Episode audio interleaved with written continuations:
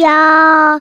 一个相信你的人。欢迎收听《电玩店》，我是店长迪恩。本期节目依然没有人夜配，不过没有关系，这非常像极我们平常录音开场的节奏。但啊，与其等大家来夜配啊，不如我们自己来，就是跟大家推荐一些日常生活之中你会遇到的好东西。那我相信大家如果认识迪恩本人的话，你会知道说我可能体内流着这种美国人的魂，然后就那种美式风格的自己，因为我很喜欢吃汉堡，很喜欢吃披萨，就是那种比较偏美式方面的东西，像是呃我们在家族里面嘛，蛮长时候他们每次想不到要吃什么问我的时候，都说吃披萨。所以呢，我自然对于我们台湾的那几个算是比较连锁的披萨店，哦，从披萨哈、达美乐到拿坡里，哦，大概都有。像是还有什么 The Rock，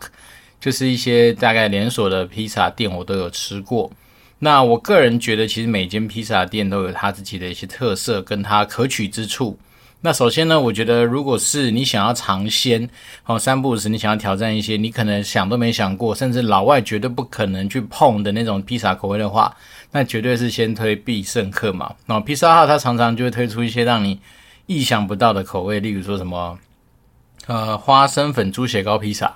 然后我之前有吃过它的那个佛跳墙系列的，真的是非常的。呃，那么讲很有趣吧？因为因为它的那个佛跳墙是真感觉好像在真的就是在吃一个佛跳墙盛宴的感觉。只是说以前你在喜宴上面吃到佛跳墙，可能是比较偏汤类的东西。那在披萨上面的话，就是你想得到的什么排骨酥啦、鲍鱼啦，然后鸟蛋呐这种东西都有。只是说把它做在披萨上面，所以算是一个非常冲突，但是你会觉得很有趣的一个口感。那他现在最近有出一个什么？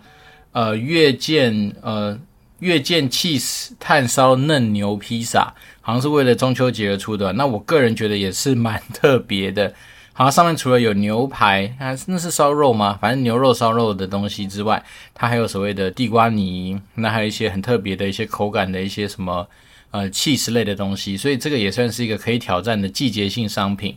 哦，因为像我之前一直想要吃它有一些更奇怪的口味，什么阿米线啊什么的，那。一有犹豫，它的那个活动一下就结束了。哦，所以变成是说，我个人就觉得说，有时候看到这种东西，机会难得。哦，麻辣锅披萨什么的，看到就给他点来试试看。老实说，就算你真的吃不完。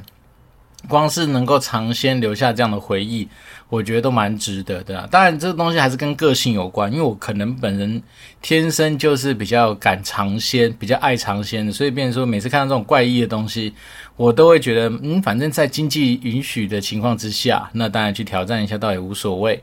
然后这种东西其实你做久了，自然你就会找到一群同好，可能有些人他的一些生活习惯。或是对于很多吃东西的一些态度跟想法是跟你类似的话，那你就可以找他们一起来分食那个披萨。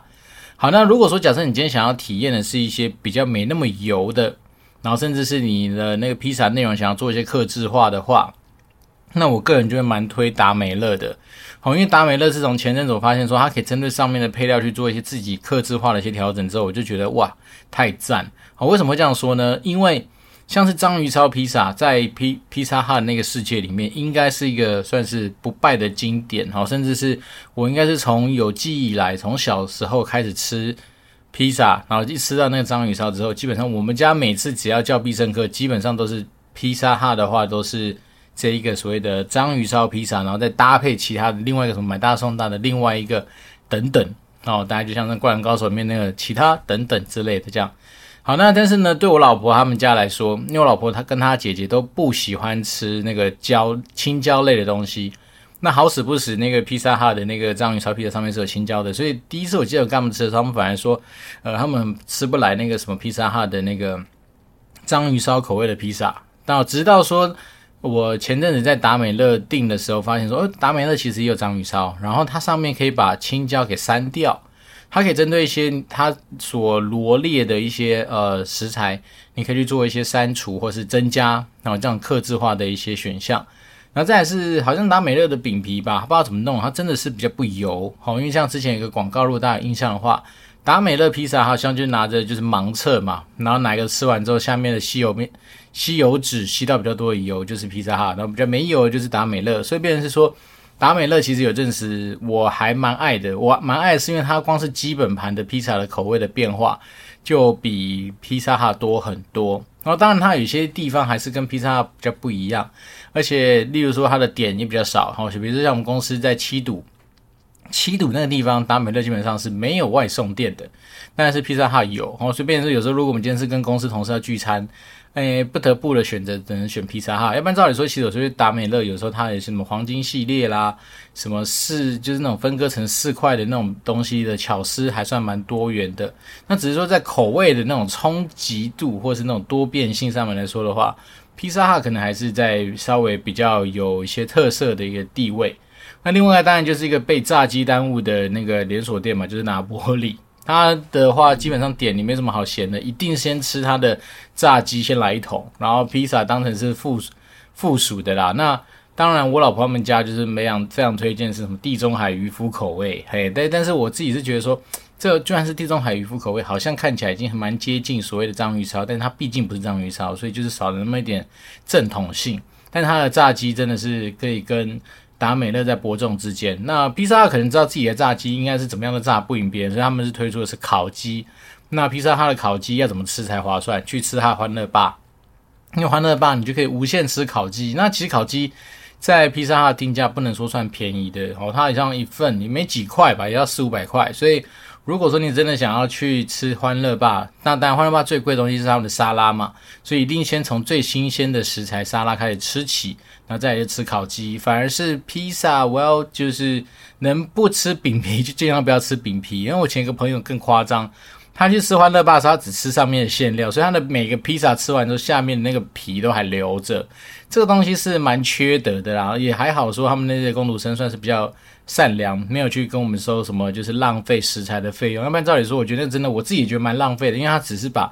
每个披萨上面的料给刮掉。然后举例，比如说美式腊肠，他就把腊肠给挑掉，然后可能了不起意思意思吃一下 cheese，但是下面整个面包皮啊全部完完整整留下来。它不像说我们比较客气一点，我们只留最后的边嘛，好边不吃还合理嘛，因为你又不是用芝心，但是它是连那个底层的那个皮都给它留下来，所以这种也是。诶，见仁见智哦，但是我自己是觉得说，既然去，你就要遵守它游戏规则，那不起留个边，留个边就 OK 啦。对，然后再来是，我觉得欢乐吧之所以蛮吸引我的是，它常常会有很多主题性的一些呃风味餐点，然后包括它的罗宋汤哈，我可能我个人很喜欢喝罗宋汤啦，所以变成说每次去都可以有很多符合我期待的一些选项，这是跟大家推荐。那拿坡里的话，当然就是真的认真吃它的炸鸡，还有它有一个隐藏的一个小东西，就是它那个什么呃。气死蛋糕，然后拿坡里的气死蛋糕很有趣，是便宜，但是它的起司很浓又很赞，然后那种大小其实蛮符合现在人过生日的时候，假设我们今天就是几个三四个大人这样子的大小，其实搭配那个东西差不多，所以其实拿坡里有这样隐藏的一个算是什么浓气死蛋糕吗？还是什么？忘记它全名了，但是大家可以去看，应该应该就只有卖那个蛋糕。好，所以纵观起来，这三家算是大家比较耳熟能详、能够接触到的。那另外当然还有一些其他，像我刚刚说的什么 The Rock 披萨啦，然后还有一些呃，算是比较地区性的连锁品牌，这边就不花时间赘述。我相信应该都有他们厉害的地方哈。但是我自己觉得这三家其实都有你今天不同心情可以去点的一些它的呃，怎么讲满足性。好，那讲到这个东西，当然就是为什么今天开始前面要先铺陈讲这么多，是因为今天这一期。想说来跟大家聊聊一些所谓的你在做商业模式上面的思考的时候，或是你怎么样去铺陈，或者说去找到你这家店，或是你未来经营事业的卖点，甚至这个人卖点的时候的一些想法。我会有这样的想法，是因为最近有时候刚好在参与一些算是投资案的一些呃聆听，或者是说刚好有有机会去帮忙一些算是呃。蛮有潜力的公司去找钱这样子的过程的时候，那我们不外乎其实都会去思考几个件事情。那当然第一件事情就是说，在于说你这个商业模式，它所处在的一个产业到底是大，好，然后还是小，甚至是夕阳呢，还是是黎明？然后那现在是处在说相对来说是一个草创的一个，就整个产业本身也是一个草创的阶段呢，还是说它已经是一个非常蓬勃发展的一个地步？那这时候呢，其实有时候，与其去想这么多那种可能，也许是充斥着数字或充斥着想象的一件事情，不如去想想说，你今天这个事业，或者说今天这个东西出来，它到底能够解决我们什么样子的一个痛点？那我想，当大家。到了某一个层级，或者说到了某一个工作的年资之后，往往很多时候你可能已经思考的东西不再只是解决眼前工作上面遇到的一些问题，反而是你可能会去思考的是一些跳脱你本职以外的哦，本业以外的一些商机。好，那通常在讲商机这件事情的时候，其实可以从一个很根本的东西去思考，就是说它到底解决什么样子的痛点。所谓痛点是说。到底哪些东西可能也许是本来就是不舒服哦，本来不方便哦。那这东西当然也有跟我们刚刚讲的，其实它本来就是个问题。好，举例像以前迪恩常跟大家举例是说，如果谁能够帮忙我发明一个哦，比如自动折衣服机，那就代表说我有这样的痛点嘛？因为我个人很不喜欢花时间那边折衣服，那尤其是像有小孩子的情况之下，有时候你好不容易折完了一叠衣服，就他他会做什么事情？冲过来啊，嘣，然后你的衣服全部就打掉重练。所以对我来讲，如果说今天有个机器人，或是某一台机器能够让我把衣服好，就是只要把它丢进去，或甚至是他告诉我说，啊，这边丢袜子，这边丢衣服，这边丢内衣，这边丢什么，好，把它丢进去之后，它出来就折折折好，然后比如说什么领角都拉好，或是非常公正平整的话，那当然我就会觉得非常非常的赞。那代代表说，其实很多时候我们在思考这些事情的时候，其实。还是不能够只从自己的角度出发，而是要从市场的角度去出发去思考，就是说，那我们今天到底今天这个事业的存在，它解决了什么样子的痛点？那这东西当然呼应另外一个，算是我们的朋友在分享一件事情，是说他们就曾经有时候去辅导一些算是新创公司，或者是呃去帮忙人去想说你怎么样去找钱，你怎么样去找投资人来投资的时候。有些那种本职学能特别强的、技术能力特别好的、产品力特别强的一些公司，好了，或者他的创办人，往往会陷入一个蛮有趣的一个现象，就是对他讲，你跟他讲技术，他绝对会跟你讲一个三天三夜讲不完。然后再一次，他会知道他技术多棒，可以怎样怎样怎样，哦，对，它的功能是什么，巴拉巴拉。但是最后当大家问他说，那你到底能够哦帮大家解决什么样子的一个市场上的需要？诶，有的时候这种事情反而有趣哦，他不见得当下能够回答出来，那这就是很好玩啦、啊。这东西有点类似，我先射箭再去找靶。好，我当然知道有些技术的存在是有它的必要性在啊，尤其是有些可能是透过研究机构，他可能就在做一些非常呃科学本质上面的一些研究，是。但是也有一些创业的公司，他们其实已经有了这样的技术，已经有这样的东西，但是他反而不知道说他到底能够帮这个市场上。去解决什么样子的问题？对，那这种东西就有点算是牛头不对马嘴的一个现象。那这东西如果回馈到我们自己个人身上来说的话，我们今天但求自己在职涯的路上走得顺利，走的一个算是相对来说比较有成就，或是相对比较有收获，不外乎你还是要针对一些你实质上得到的一些各种不同的需求面上面的满足嘛。首先最基本的满足一定就是来自于你的生活所必须的满足，就是所谓的薪资。当然有些人说啊，我已经。啊，比如说职务啦，或是各方面已经高到一种算是收入已经不是我完全考量的项目的时候，那其实代表说他的收入已经达到他的一个算是满意的一个条件，所以他才会去思考下一层的需求嘛，包括说他心理层面的啊、社会认同啊，或是什么。社会形象、社会层级方面，或者有时候人家说的权力嘛，像是那个呃韩战，他们不是最喜欢用那个四格去画东西吗？说诶，这个人通常能够打动他的点，不外乎什么钱、家人什么啊，也许是健康或是权力，叭叭叭。那类似这样的概念，你就会发现说，其实我们今天在职涯的路上面走的时候，其实你还是会在乎收入嘛。那这样我们在乎收入这件事情的时候，其实有时候就我们刚回到我们刚刚去前面讲的。这件事情就是说你，那你今天要让买你的人，好，比如说买你的老板，或是愿意雇佣你的雇主，他愿意从他口袋里面掏出钱来给你，就代表说，你某方面来说，你要解决他一些遇到的痛点。所谓痛点，有可能，当然对人这件事情来说，思考没那么复杂，哈，就是我这个方选需要一个人，你来帮我把他应该要有价值发挥上去，那就代表说你解决他这个在人才方面的痛点。那如果说我们再把这东西延伸长一点点，好，其实很多时候我们在提供所谓的价值的时候，不外乎就是在去争取别人的时间跟空间上面的一些价值。所谓时间，好，可能通常就是我因为没时间，所以我就帮你创造你有可能的时间。我因为这个东西本来要花很大很长的时间，那我就让它能够缩短，好，所以这东西它就会来自于是说。也许有些人对时间的这东西的在乎程度是非常重的。那你能够解决这个问题的话，当然就是能够帮忙解决掉这个痛点。那这是空间的问题嘛？好，空间的话牵扯到更多啦。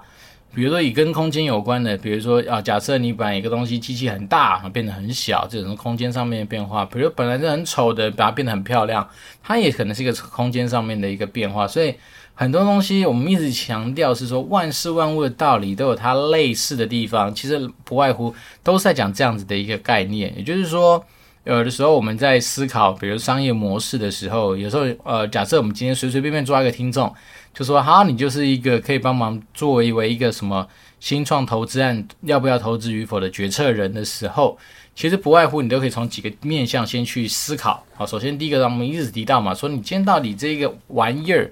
它所处在的产业到底它的呃怎么讲，产业趋势性是往上走呢，还是往下走？如果往下走的话，基本上你也不太需要再去讨论我们刚刚后面说它解决掉有什么问题，因为。这个产业可能就在萎缩，这个产业可能就在不见，这个产业可能就被淘汰。就算这家公司在这个产业里面可能可以活得很好，可是当这个产业整个一系不负债的时候，那这家公司当然也会随之而说拜拜。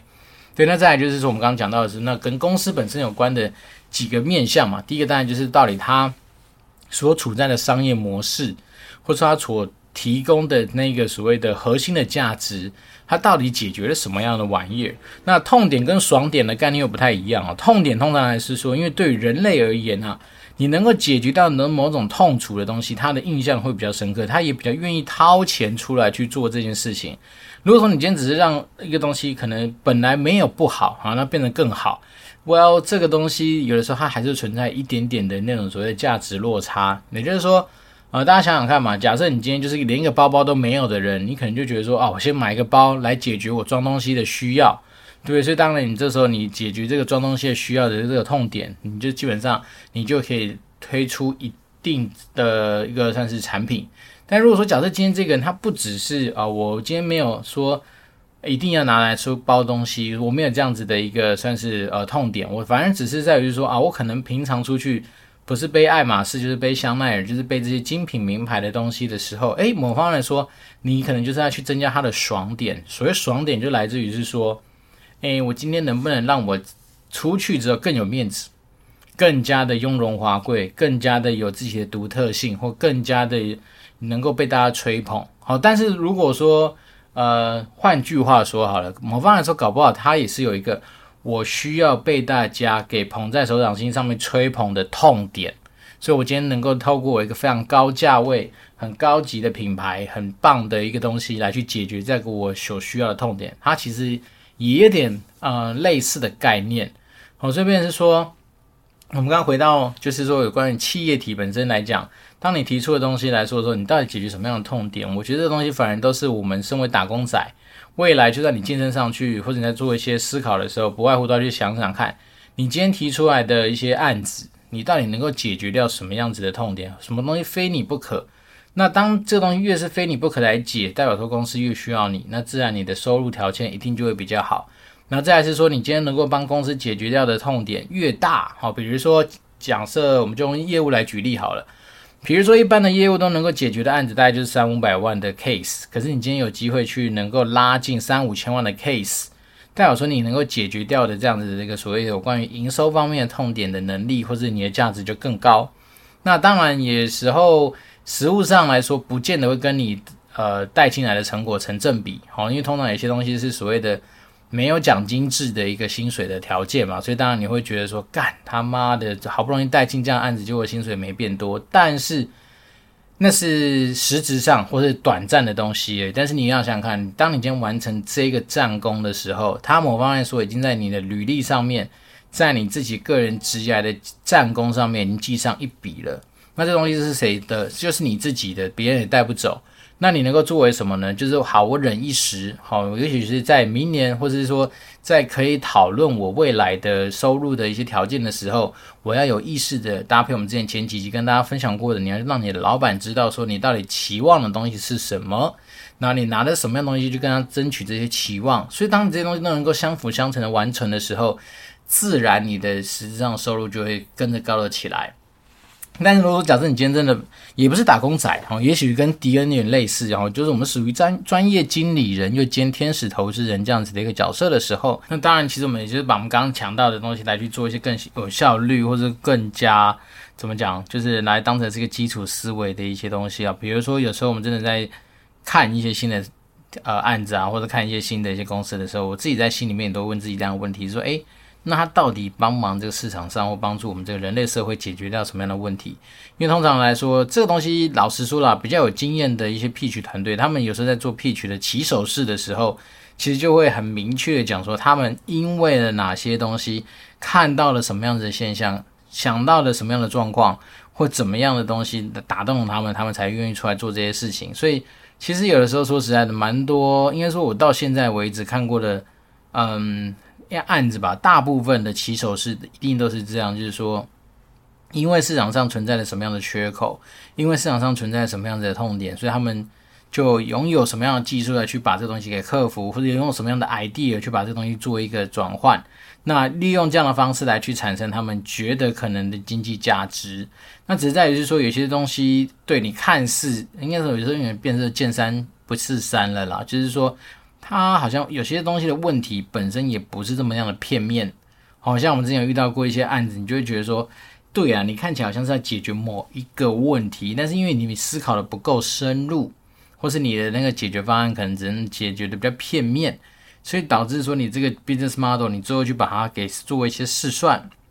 或者做一些比较合理的一些推估的时候，你要么就会发现说，哇，其实你的市场好像没那么大，我，甚至有些更尴尬的是。其实他要去另外定义出一个新的市场，可是很现实的是，在这个世界上，也许也没那么多新鲜事，所以你要硬说啊，这东西是没有前人后没有好，后面可能就有你自己的事情，也没那么样子的呃，怎么讲，这么样的独特啦。好，这边说，当他如果今天只是讲说他们今天的市场上好像找不到很多对标的东西的时候，这也是蛮怪的。那，所以变说，我们有时候在听一些天使投资的案子的时候，其实某方面来说，也是在训练自己的一些逻辑思考啦，训练自己对很多东西的看法的完整性。大概会是从这些方面向去做一些出发。所以，我们刚刚说这些东西，就是以一个痛点这两个字哈来去延伸出来，你就会发现说，当你今天不爱，不管是在看商业案子，不管是回到你自己个人身上来说，你自己能够提供出来的价值，某方来说，也是可以从所谓的你能够解决什么样的痛点。来去做一个出发跟延伸，对，当然这东西讲起来好像很模糊，好像很笼统，哈。不过不外乎真的我们的生活之中很多东西就是这么一回事。比如说，好，我们今天走去 Seven Eleven 买一些饮料，缴一些账账单，然后在那边进行一些你所需要的一些消费。某方面来说，就是因为它解决了你在便利性质上面的一个痛点嘛。因为大家可以回想起来，在以前没有 Seven Eleven 的时候，当你今天去缴学校的学费，你要缴停车费的罚单。你要缴一些水电瓦斯的账单，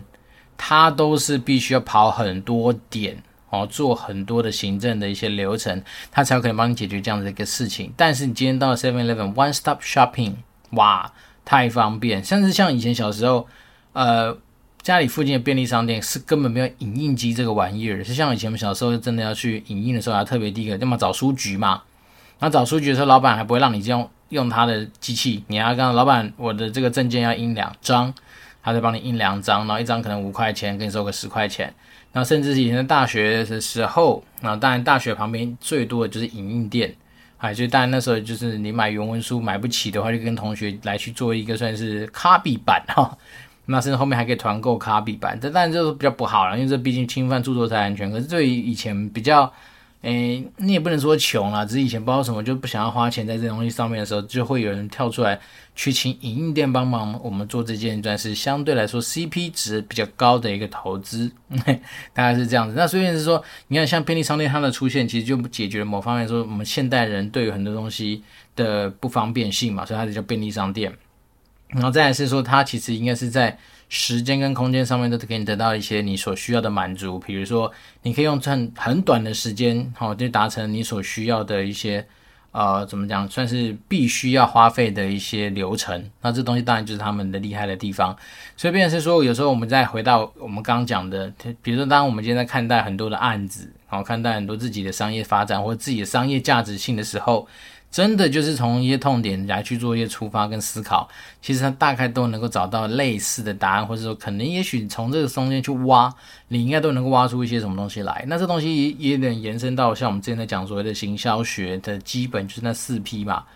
在行销案子的分析上面，老实说，你真的应该都跳脱不了这四 P 的一个范畴。也就是说，你当你今天一个行销案落赛成功，或者说它能够被大家可以就是永流传，某方来说，一定是他在这四 P 里面的某些环节都做得非常到位，甚至是应该要这四个东西串在一起打组合拳，它才能够产生出一定的一个效果。对，这边是说有些东西万事万物的道理。对，讲起来真的也没那么样的特别，所以呢，有些东西说实在，万事万物的道理基本上都还蛮接近、蛮类似的。那有时候可能只是当下一时之间想不到。那如果想不到的话，就欢迎来收听电玩店。我们电玩店就会用迪恩这个家伙的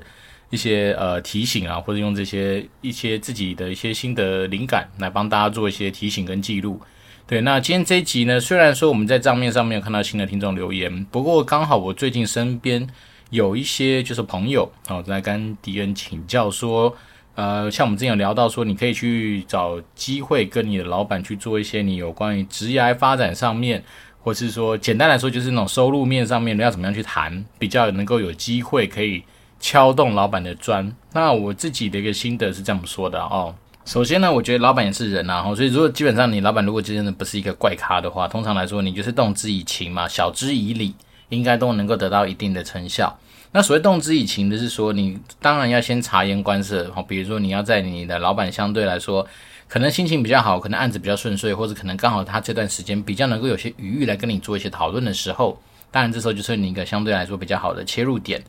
那所谓动之以情，就是说你可能要去准备一些你自己生活之中的故事。举例而言，像我自己在跟老板谈这些东西的时候，我都会带进一些我自己的生活场景，比如说。诶，老板，我最近刚好跟我老婆有聊到一些有关于我们自己在，比如说房产上面的规划，或者人生上面的一些期待。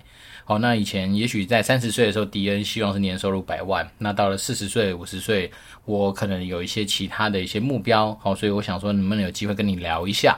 那这种聊一下的概念，就是说，我要让你清楚的知道，说其实我已经有所求。那我的有所求，并不是。一个可能很不切实际或是非常好高骛远的一些想法，然后再来是讲完这一段话之后，我可我通常会不是只 focus 在我们刚刚提到的说就是加薪啊、增加收入这件事情上面，而是说我会用一个相对比较浅易的角度来去看看待这件事情。所谓浅易，就是说那。如果在这样的目标之下，我希望能够让我的生活水平能够达到一定的水准的情况之下，老板，你觉得有没有什么东西是我还可以持续努力，或者我还可以再加强，或者我还可以继续做的？所以，当你今天拿的是所谓动之以情的开场，然后搭配只是说你今天的所求，或是你的目的性，其实是来跟老板讨论说怎么样能够付出更多，而不是说那种就是呃，比如说张牙舞爪的，就是要去要一些什么薪资啊、福利啊各方面的话。通常来说，人在这种情况之下，比较愿意继续往下谈。好，那实际上你这时候如果能够抛出这样的议题，也引起老板的兴趣之后，通常来说，他可能就会问说：“那你实际上你期望的一个目标是什么？”就像我们以前跟大家讲的嘛，你不能够没有带着一些数字面的东西进去跟老板做一些闲聊。就算你真的是闲聊，你心中也还是要有这个数字在。所以这数字在是，也许是年薪。我觉得通常用年薪来说会比较实际。啊，因为很多公司的薪资结构的设计，可能在月薪上面，它可能没有办法给你大拉拉的往上加，但是用年来讨论的话，某方来说也是给公司一些台阶下，就让他知道说，他可以透过很多不同的手段来去帮你达成这个年薪这件事情。那年薪的组成很多嘛，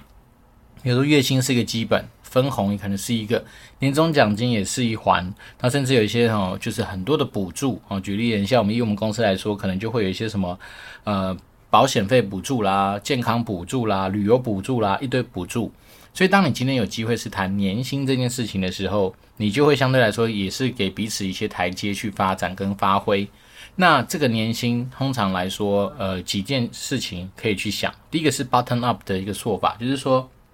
你可能可以根据你的实际上工作。跟生活所需，然后把这样的东西稍微算出来。那这东西当然搭配我们刚刚前面说的所谓动之以情的部分，也就是说，你今天动之以情，可能来自于说，因为你可能，呃，举例人刚出社会，那是一个社会新鲜人，可能之前背了学贷，那背了学贷之后，加上你可能出了社会要帮忙扛一些家计，然后有可能自己的生活，比如说在外租屋嘛，也许你现在是北漂的人，或是呃南下的人，你可能还是有些租屋或生活上面是必须，所以你还是先把一个生活所需要的东西当成是一个你计算的基础。那你在谈的时候，你当然就可以直接的讲说，我今天并不是要一个呃，我期待我可以开双 B 或者开着玛莎拉蒂上班的人，而是我光是要活下去。然后这么样的基础项目里面，夯不啷当加一加，哇，就有这么样的花费。好，比如学贷多少钱，给家里的家计多少钱，那我自己的生活所需多少钱，这样算一算，你会有个基本值。那我们当然都知道嘛，人不可能只拿到基本值就过生活，你还是有一些余裕的空间。所以这个东西当然就是来自于说，我今天基本生活加上余裕的空间，你会得到一个数字。那这个数字就可以成为你跟老板在讨论的目标。那再来是我们以前也跟大家分享过啊。除了从自己的角度出发之外，客观的去了解到现在市场上你这个商品值多少钱哦，那你真的是做一个算竞争分析吧。那你就可以稍微去一些呃，可能比较查得到一些就是类似职务、类似经验、类似经历的一些工作。你就可以得到说，哦，你大概以你现在这样子的一个商品，如果在开价式的一个卖场，你大概会值多少钱？那当然，我们人本来每一个个体都是独特的嘛，所以你可能就是在这样的基础上面去增减。好，我们讲增减是因为说有些时候你可能这时候学习的机会大于你付出的机会，那当然就是减项。但是如果说你今天就是已经是呃很能够发挥你应该要有价值，就像我们刚前面讲的。你有机会去解决掉那些很大的一些痛点，好，你能够解决到很多的一些产出一些很有价值的事情，那当然你就是往上加，所以加减之下，你就会得到一个你可能可以去跟老板讨论的目标。那这东西就是我们刚刚还是要回到原点，就是动之以情，之后晓之以理，那最后当然就是留下希望的种子给老板。那当然，我觉得如果是一个相对比较负责任的呃专业经理人，我们通常会怎么做？我们通常就是。不是只有讨论一次，好，通常很多时候第一次起手式是叫埋下希望的种子，是说，那我们现在有这样的想法，那我之后可能会跟你正式约一个相对来说比较正式的讨论，那我们可能可以针对一些工作内容、工作职务，甚至是达成这些职务的目标之后所对应到的报酬等等等，我们来做一些比较详细的一些讨论。好，所以东西通常来说。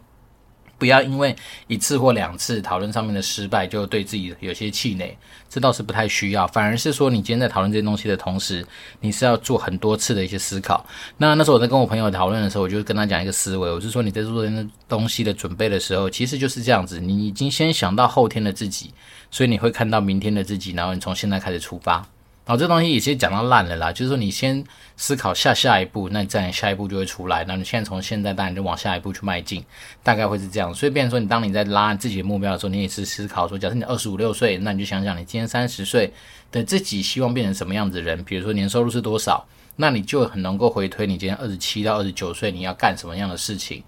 对，那像以我来说的话，可能就是以四十岁当成这个目标哦。那四十岁要达成这目标的时候，那我在三十八、三十九岁的时候，我可以干什么样的事情来去追上这个目标？当然，不见得一定会发生在那一年，但是通常来说，落后也不会落后太久。所以，以上就是一个呃，虽然说我们始终没有新的听众留言，这是非常像极的日常，也非常像极我们平常录音的节奏。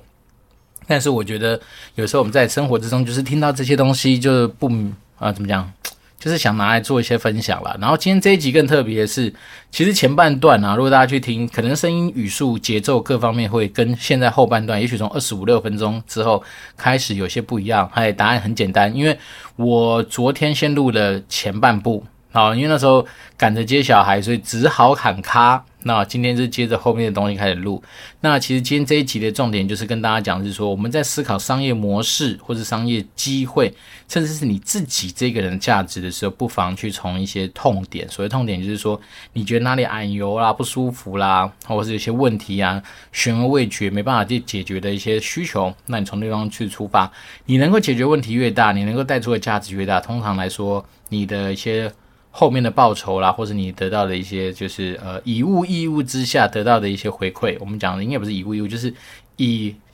呃怎么讲真金白银换取你的价值的这样的机会，当然就越来越高。那后面当然就是稍微搭配一个，就是我们听众的一个，也不是留言啊，就是还也是听众也是朋友的一些讨论，然后把这样子的一些内容就是分享给我们的大家。